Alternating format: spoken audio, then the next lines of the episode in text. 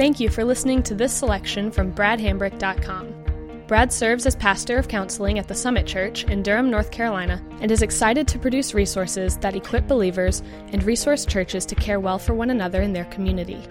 We pray that this serves you well, and we hope that you'll consider utilizing other resources from bradhambrick.com for your personal growth and ministry endeavors.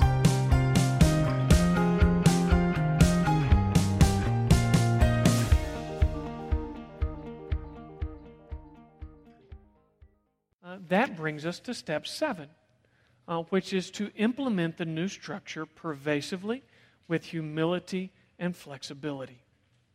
Um, it, and this is that point where probably, if you can imagine walking this journey, the momentum is going to have shifted several times. Getting started is hard. We don't want to do it. We don't want to admit that we've got a struggle. Uh, and then once we get over that hurdle, we begin to see that there's a lot to change. We're learning a lot. We get excited. Then we come to that point of actually inviting other people in. We kind of get in, uh, we get intimidated by that. We're not sure that it, we want to do that, but we do it. We see the benefits again. We begin to see some of the strategies. That's exciting.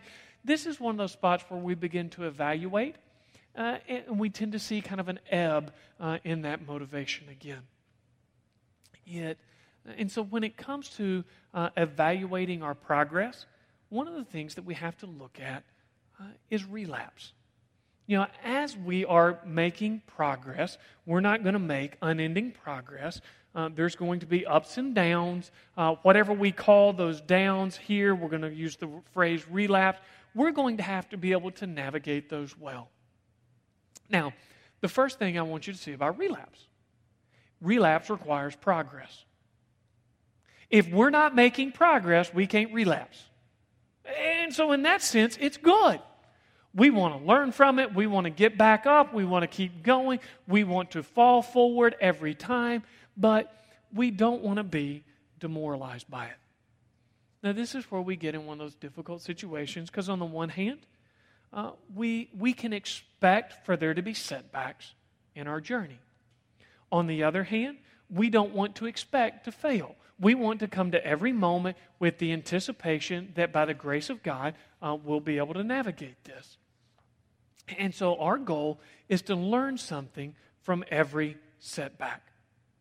Uh, I give you some expectations here. I want to kind of walk through the phases of a relapse because I think this is instructive because the more we see the phases, uh, the earlier we can interrupt what's going on. Uh, the first is complacency.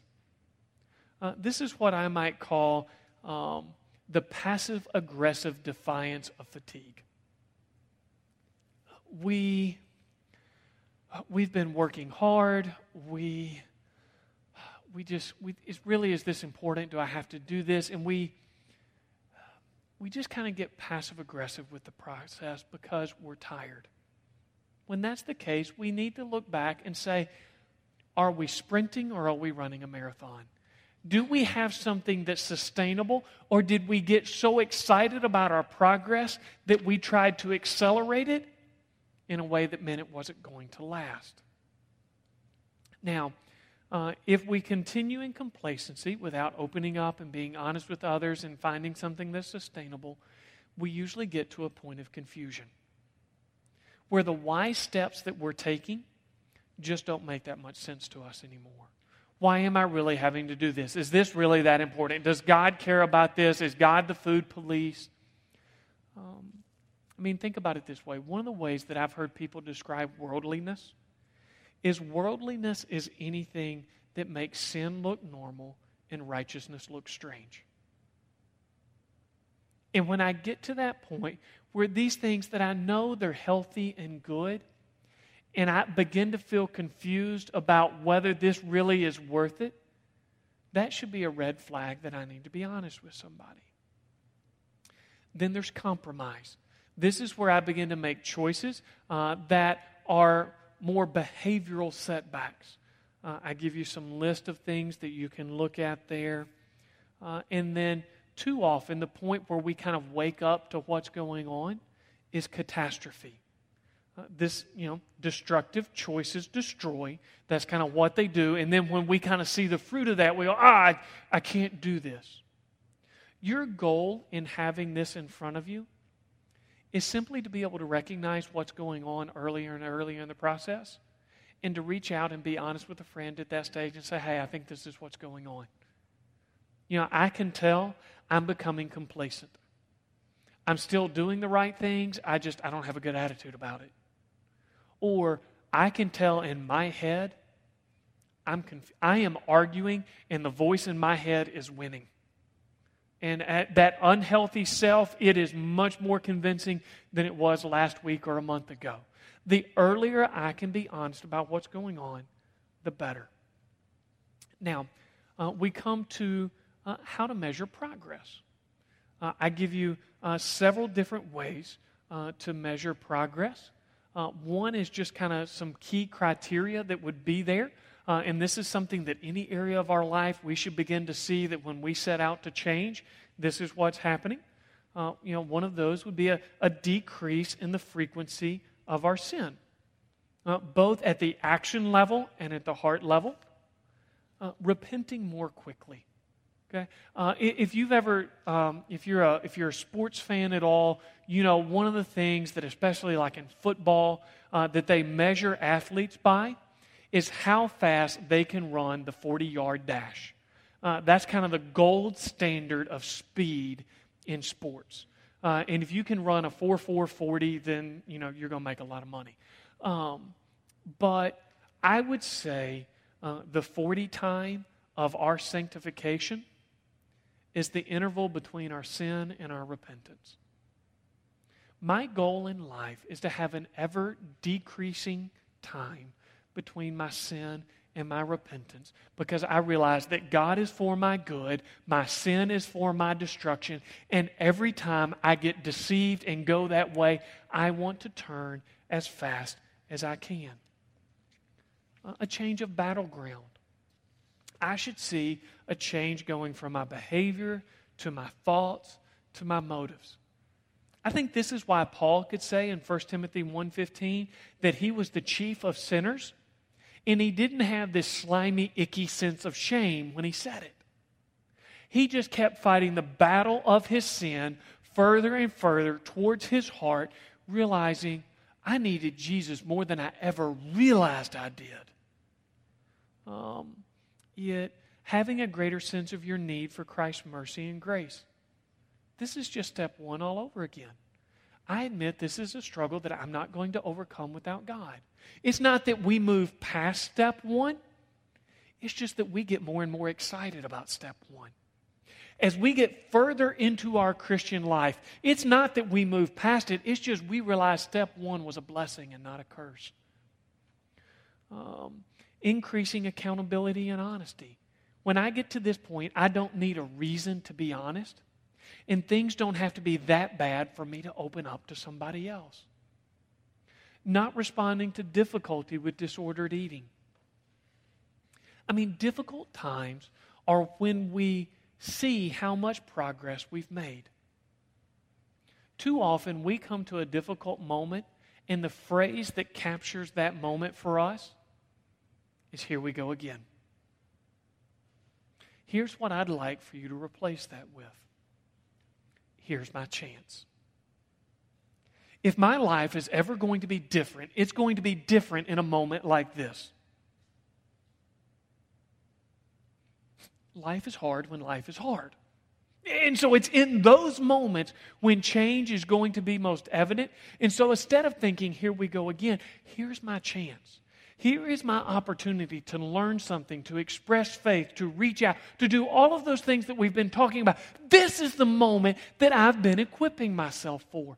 When that mindset changes, it makes a world of difference. And then learning to love and consider the interest of real people. Uh, I would say the opposite of disordered eating is not healthy eating. Uh, the opposite of disordered eating is loving God with all my heart, soul, mind, and strength, loving my neighbor as myself. It is caring for people as opposed to turning inward and, and trying to self protect in, in the ways that food offers. Uh, I give you another way there with this sound wave uh, diagram. This is, you know, if you don't like more the kind of cut and dry points of change, uh, this is just another picture of how to think about change.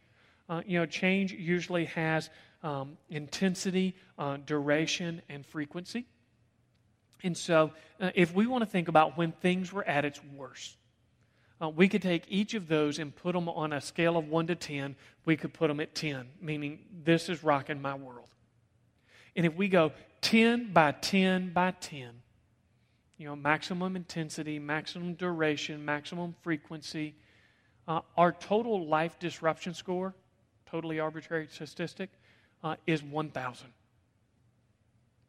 If, on the other hand, uh, we find a way just to decrease the intensity, the duration, and the frequency by two, we go from two, 10 by 10 by 10 to 8 times 8 times 8. Can anybody do that math real quick in your head? Uh, high achieving math student? Anybody? 512. The level of life disruption gets cut in half. Now, that's a little bit math trick and a whole lot of truth. Because I would just ask you to reflect.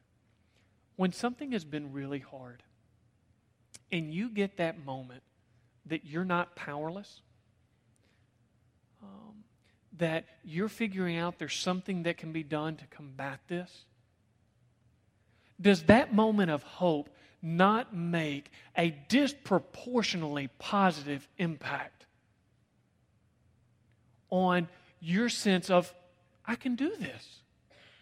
Uh, and so when we begin to look, not just how often do I struggle or how much do I eat, we begin to measure it in each way. Uh, again, it can make a, a very large difference. Now, in terms of looking for progress, uh, this is probably, um, in one way, is the least useful little uh, diagrams that I give you because there's not enough room to write on there. Uh, but you'll see, we just ask you to go through and evaluate uh, in the who, where, when, what areas of life. And then uh, to measure that in the area of intensity, duration, frequency, you're not going to write it on this piece of paper. Uh, but you can begin to mark um, and, and, go, okay, these are the areas that I need to reflect on to see how my progress is doing. Uh, and again, this is another thing that when you get to this point in your journey, and just because we're at this point in the seminar doesn't mean we're at this point in our journey, uh, but I would want you to say, I'd be excited about sharing this with somebody. When I got to this point and I had my plan and I was evaluating, looking over the areas of my life, I would love to come to a mentor, to somebody in my small group, and say, This is what I'm learning about what it means to win in this area of my life. Because we were meant to do life in community.